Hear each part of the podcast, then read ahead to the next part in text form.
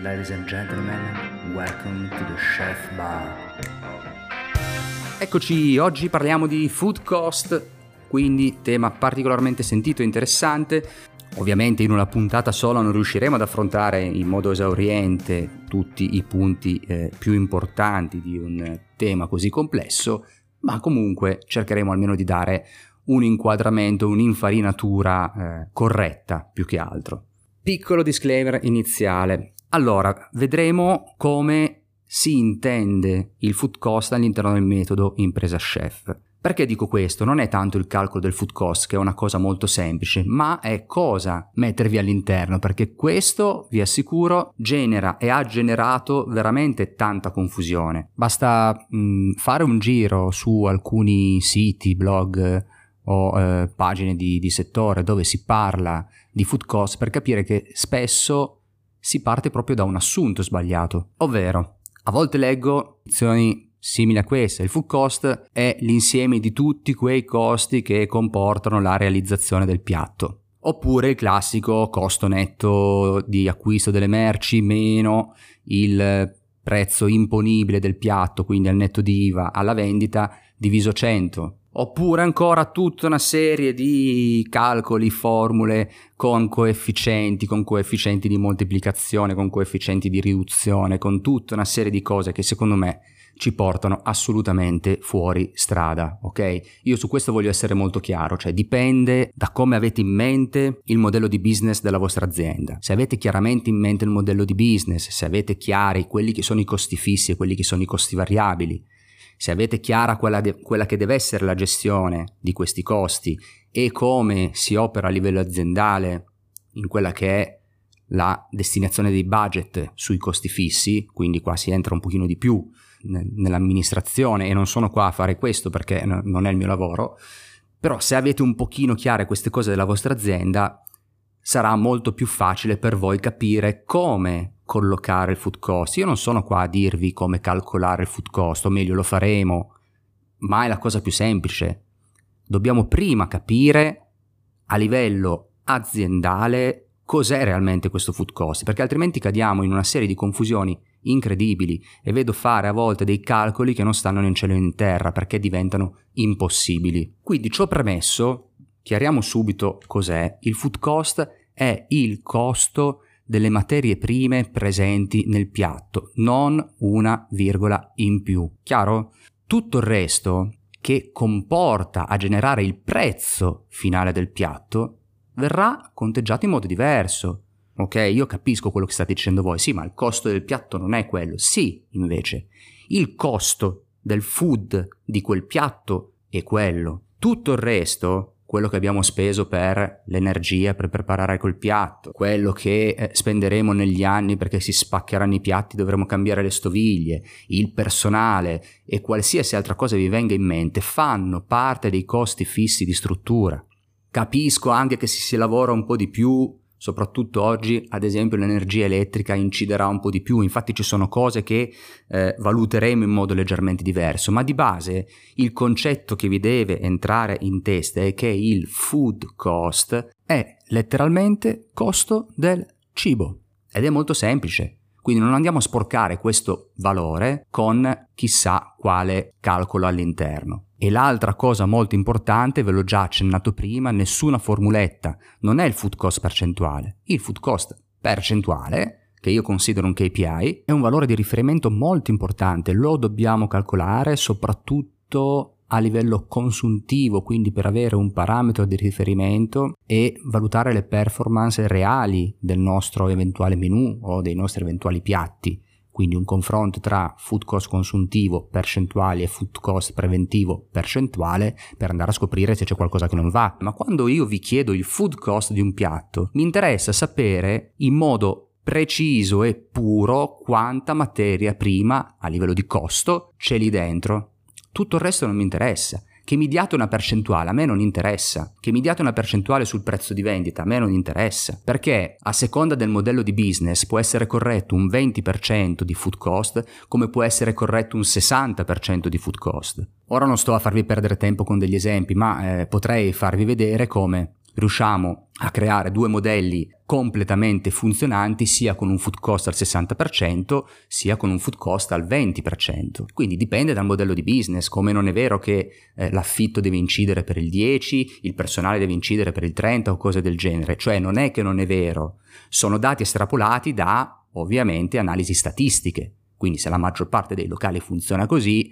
dovremmo stare più o meno lì ma se abbiamo un modello di business leggermente differente o completamente differente, può anche essere che possiamo permetterci di stravolgere queste cose. Se in cucina in sala, ovviamente non è ancora disponibile, avessimo dei robot invece che dei dipendenti, cambierebbe un pochino la cosa, giusto? Perché avremo un costo fisso iniziale che andrebbe in ammortamento e non avremo una spesa mensile di quelli che sono eh, gli stipendi dei dipendenti.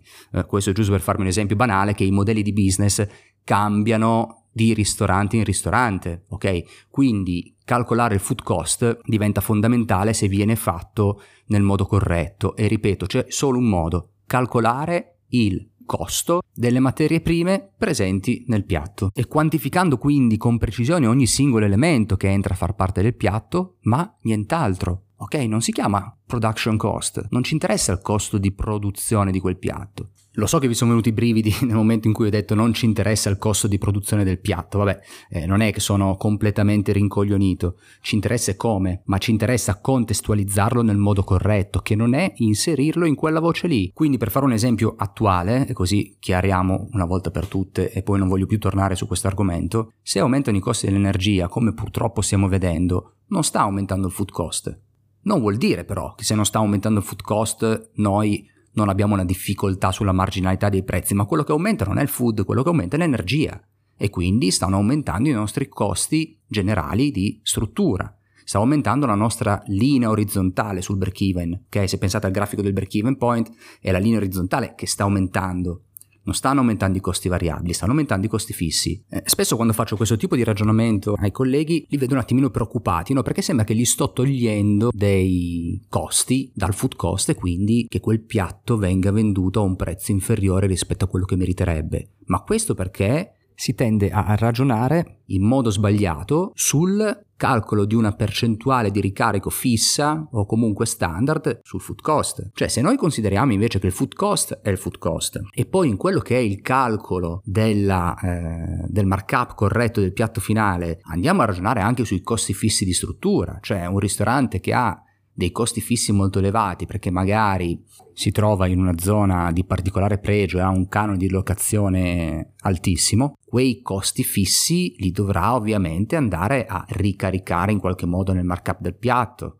e quindi il piatto finale, se abbiamo una terrazza su Capri, costerà di più che una bettola in qualche città sperduta del, del, centro Italia, senza nulla togliere al centro Italia, ho fatto un esempio a caso, ok? Quindi non è che se vi tolgo qualcosa dal food cost, il vostro piatto lo vendiamo a meno, perché quello che togliamo dal food cost come avete visto prima, vi ho detto, lo calcoliamo nei costi fissi di struttura, non è che lo togliete da lì e lo buttate via e non li spendete quei soldi lì. No, no, li spendiamo e come? Però è proprio una questione di atteggiamento mentale, cioè voglio mantenere pulito il costo del piatto. In conclusione, poi riprenderemo il tema, lo affronteremo in modo più analitico e più pratico, ma adesso mi serviva darvi la visione più importante del food cost, perché se non capiamo questi elementi qua è inutile che poi andiamo a fare conti sui piatti, perché se poi non capiamo questo food cost come va inserito e come dobbiamo tenerne conto nel pricing del piatto, diventa ovviamente tutto inutile. Attenzione, non ho detto, e fateci caso, come moltiplicarlo, ma come tenerne conto. Non si fa una moltiplicazione matematica del food cost per un numero, per un coefficiente al fine di ottenere il prezzo finale del piatto. Quindi il food cost è il costo della componente materia prima e poi ci sarà da fare tutta un'altra serie di calcoli per ottenere il prezzo finale di vendita, che riguarderanno alcune delle cose che, eh, di cui abbiamo già parlato. Quindi svincoliamoci dalla testa quest'idea che il food cost ci serva per andare a creare il prezzo finale del piatto o meglio che sia una costante. Il food cost è un elemento importante, come lo è in qualunque stabilimento produttivo il costo delle materie prime, ma dipende cosa vendiamo. Il costo delle materie prime per realizzare un iPhone ha un'incidenza completamente diversa dal costo della materia prima in termini di prezzo di vendita finale di realizzare un chiodo. Mm, ci, ci siamo su questo, quindi a seconda della complessità del nostro modello di business, il nostro food cost potrà incidere di più o di meno e quindi, visto che si parla sempre di questo moltiplicatore che è una cagata pazzesca, il nostro moltiplicatore potrà essere per 3, come potrà essere per 4, come potrà essere per 5, come in alcuni casi è per 10, perché non dipende solo dal costo del piatto. E questa è la cosa più importante che vorrei insegnare oggi. Il food cost è un elemento per stabilire il prezzo finale del piatto, ma non è assolutamente l'unico elemento. Sembra banale, ma vi assicuro che nella testa di molti non è così. Ok? Chiudiamo qua perché è una puntata abbastanza um, intensa, ok? Soprattutto a livello di concetti a brevissimo seguiranno tutta una serie di puntate dove entreremo un pochino di più nello specifico e andremo proprio a vedere eh, gli aspetti prettamente operativi del calcolo del food cost. Oggi sono stato un briciolino più lungo, vi ringrazio comunque per, eh, per avermi ascoltato, mi raccomando clic sulla campanellina per rimanere sempre aggiornati, fate conoscere il podcast a chiunque possa essere interessato agli argomenti che eh, vengono trattati se ci sono delle domande, fatele attraverso i social e quindi pagina Facebook, gruppo Facebook o messaggi direct su Instagram oppure attraverso l'email info chiocciola impresachef.it. Bene, dallo chef bar è tutto, alla prossima, ciao!